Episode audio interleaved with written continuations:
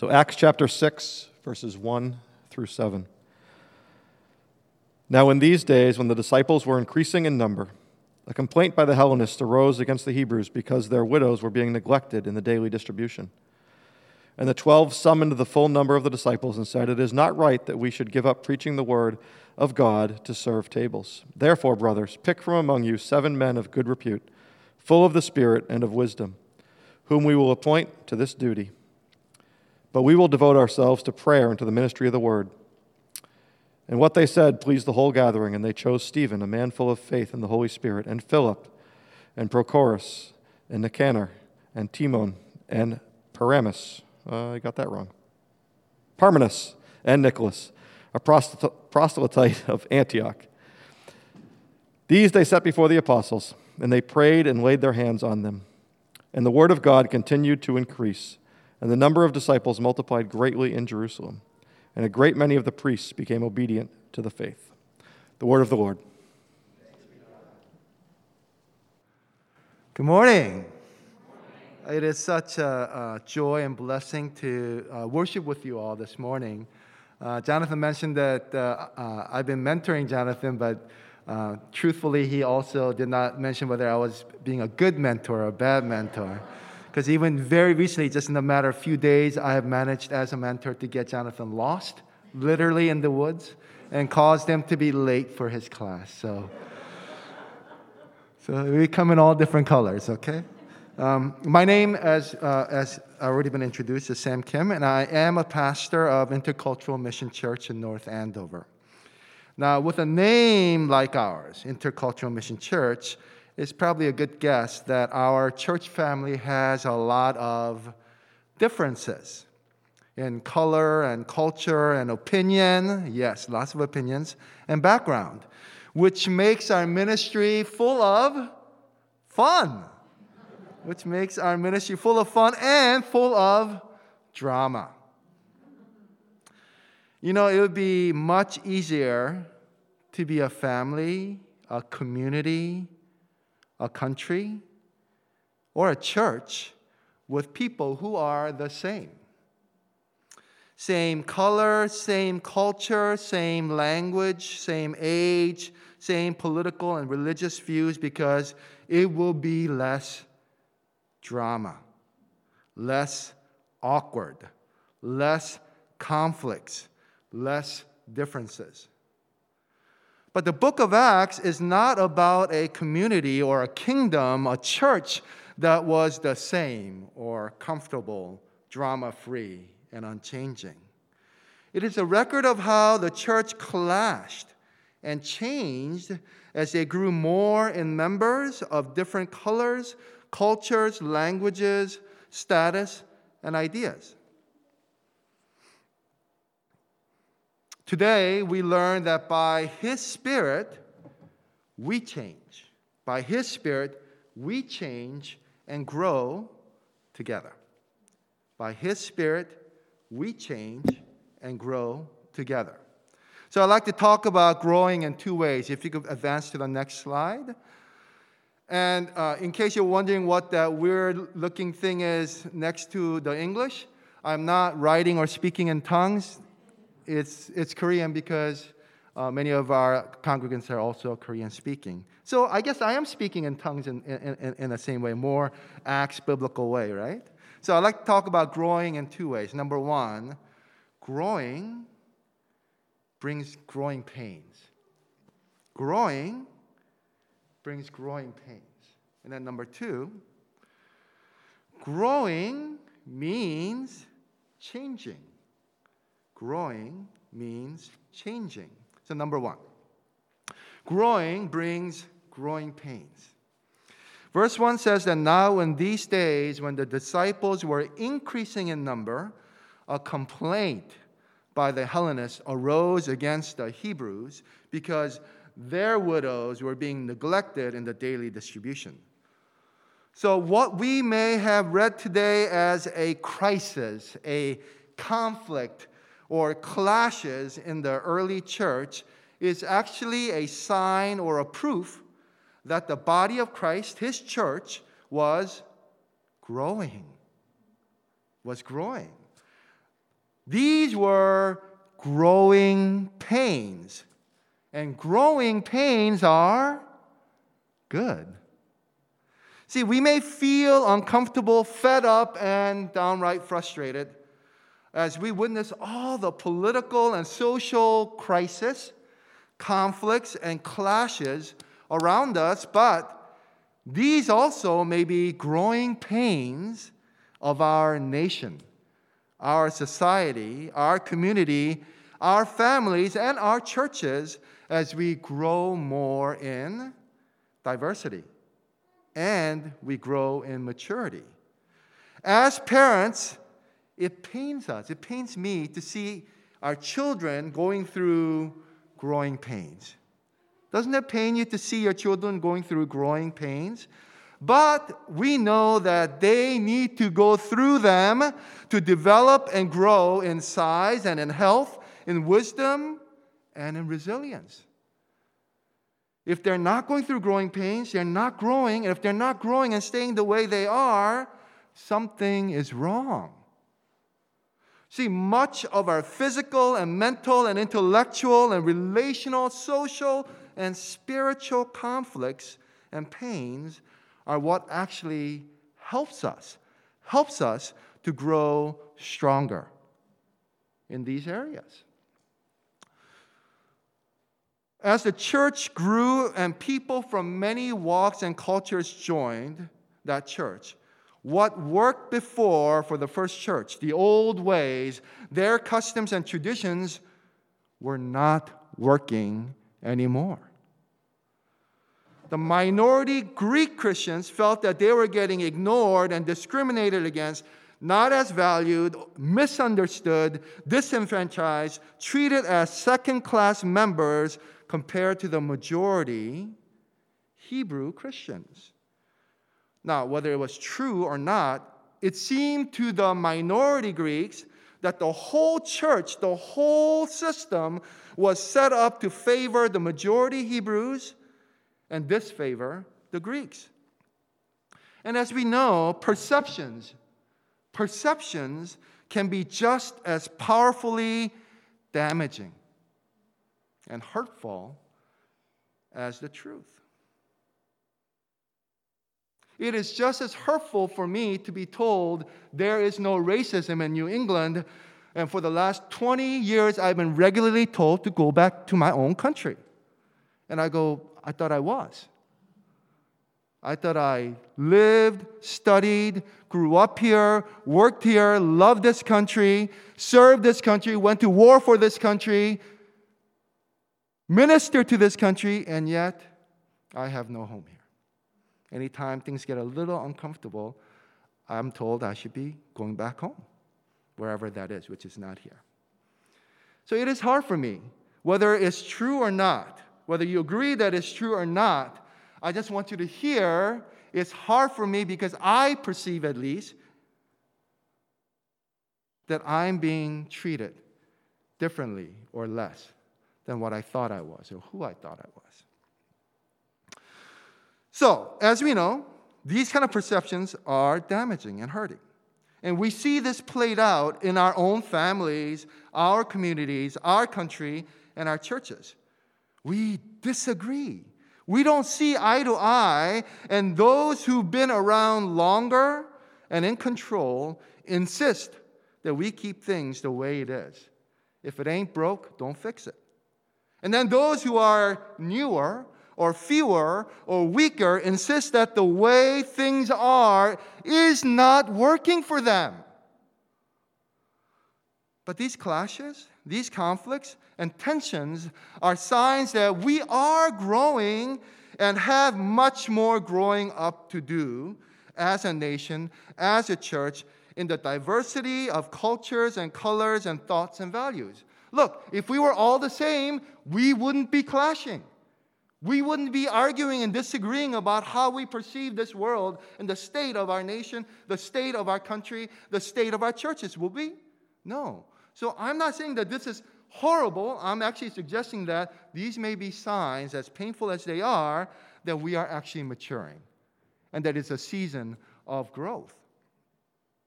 And so, what did the early church do when it was clear that they were going through growing pains? The ones who had been around the longest and had the power, the 12 apostles who were part of the majority Hebrews, were the ones willing to change first in order for them all to grow. Which takes us to point number two. Growing means changing. Growing means changing.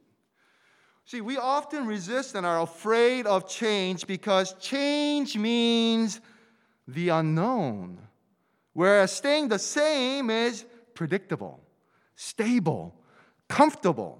And often, when the ones in power, the majority, see or experience crisis, conflicts, or clashes with the others not in power, the minority, we tend to panic and urgently huddle among our own kind and make quick decisions that we believe are good for everyone. Even though we have no idea how and what the others or the minority feel and want. But see, in verse 2, the 12 apostles summoned the full number of the disciples. Not just one side, but everyone.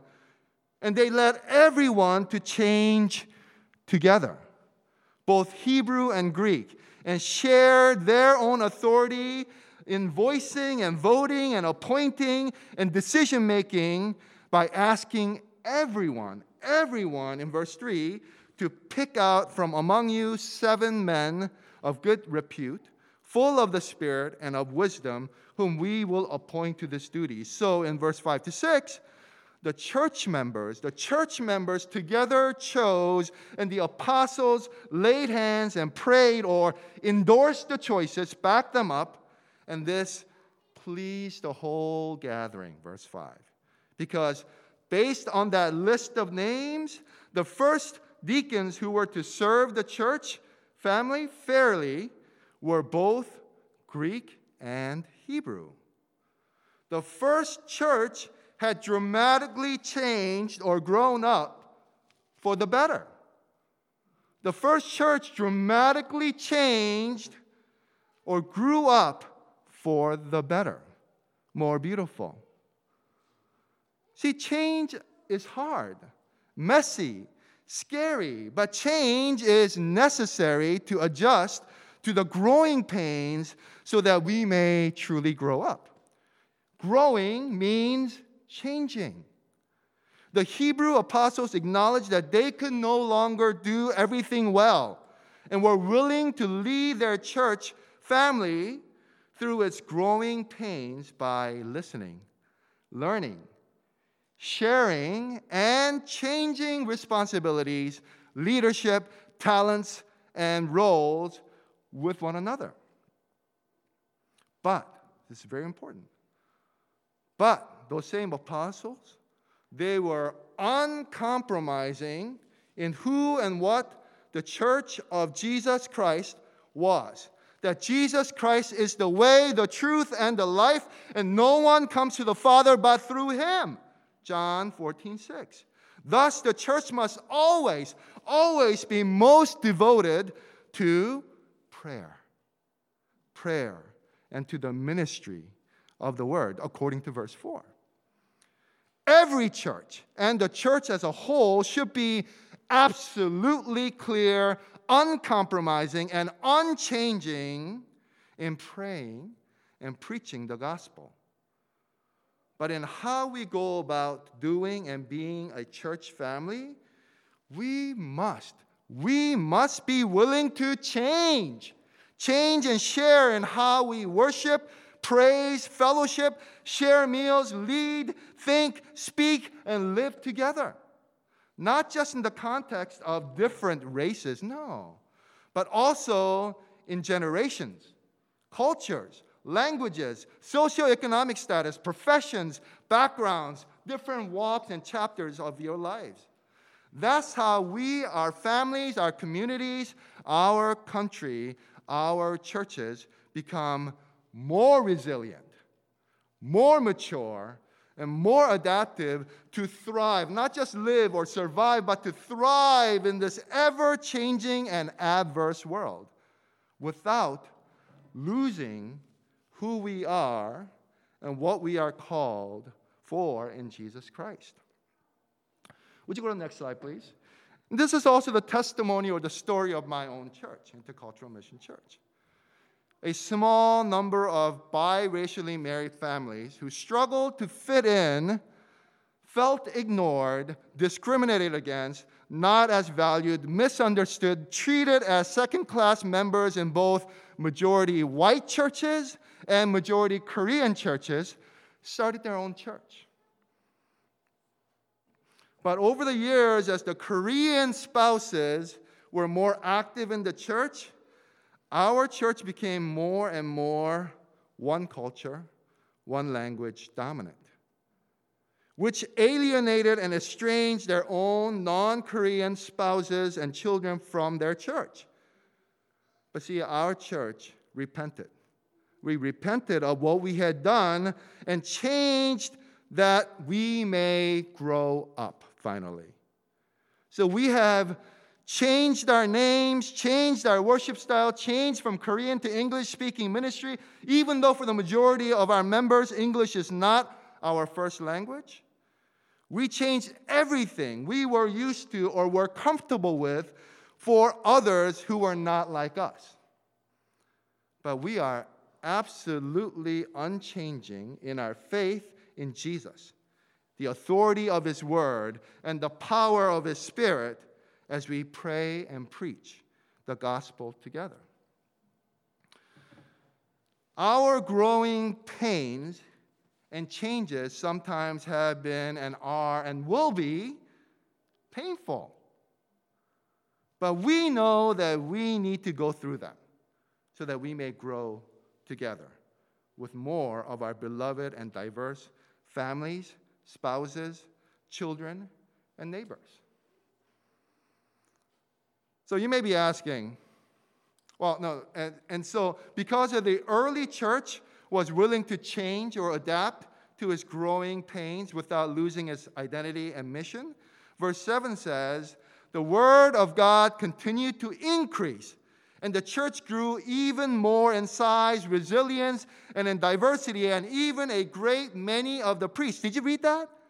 Even a great many of the priests, the very ones who initially hated Jesus, killed Jesus, persecuted his followers, and were the enemies of the church, became part of the church family.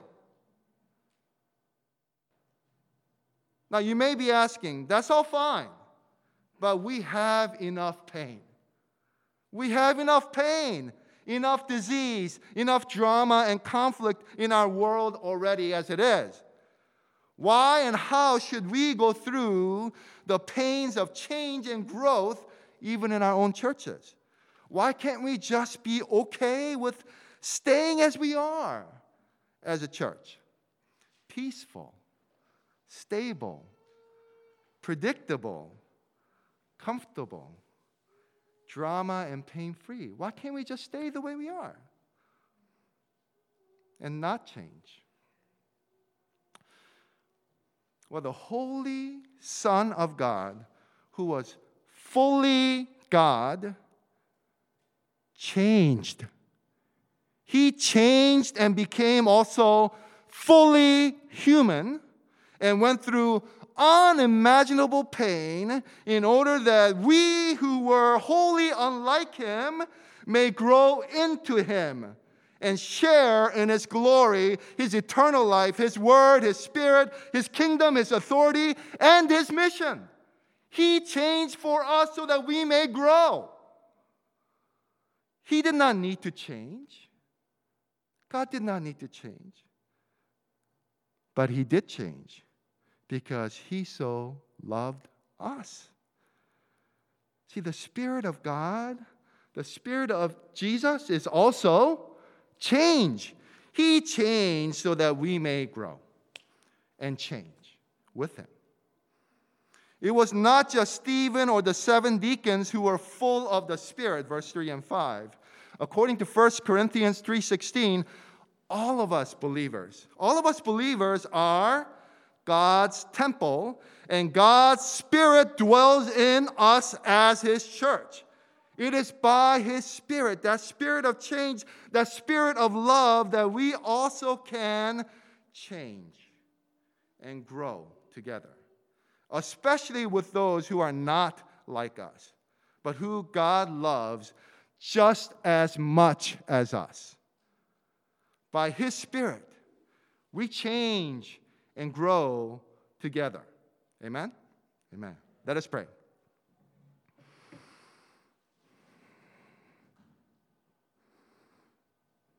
Jesus, Son of God, oh, what you would not do for our sake. Oh, what you have done to change us, to transform us from slaves to sin and death to saints of grace and your holiness. You who have embraced us who are wholly other than you. Lord, in your spirit and by your spirit, help us to also change. Open our hearts not just with each other, but especially with those who are not like us. Lord, help your church first so that the world may see that it is possible for us to change from racial strife to unity in grace. We pray all this in your Son, Jesus' name. Amen.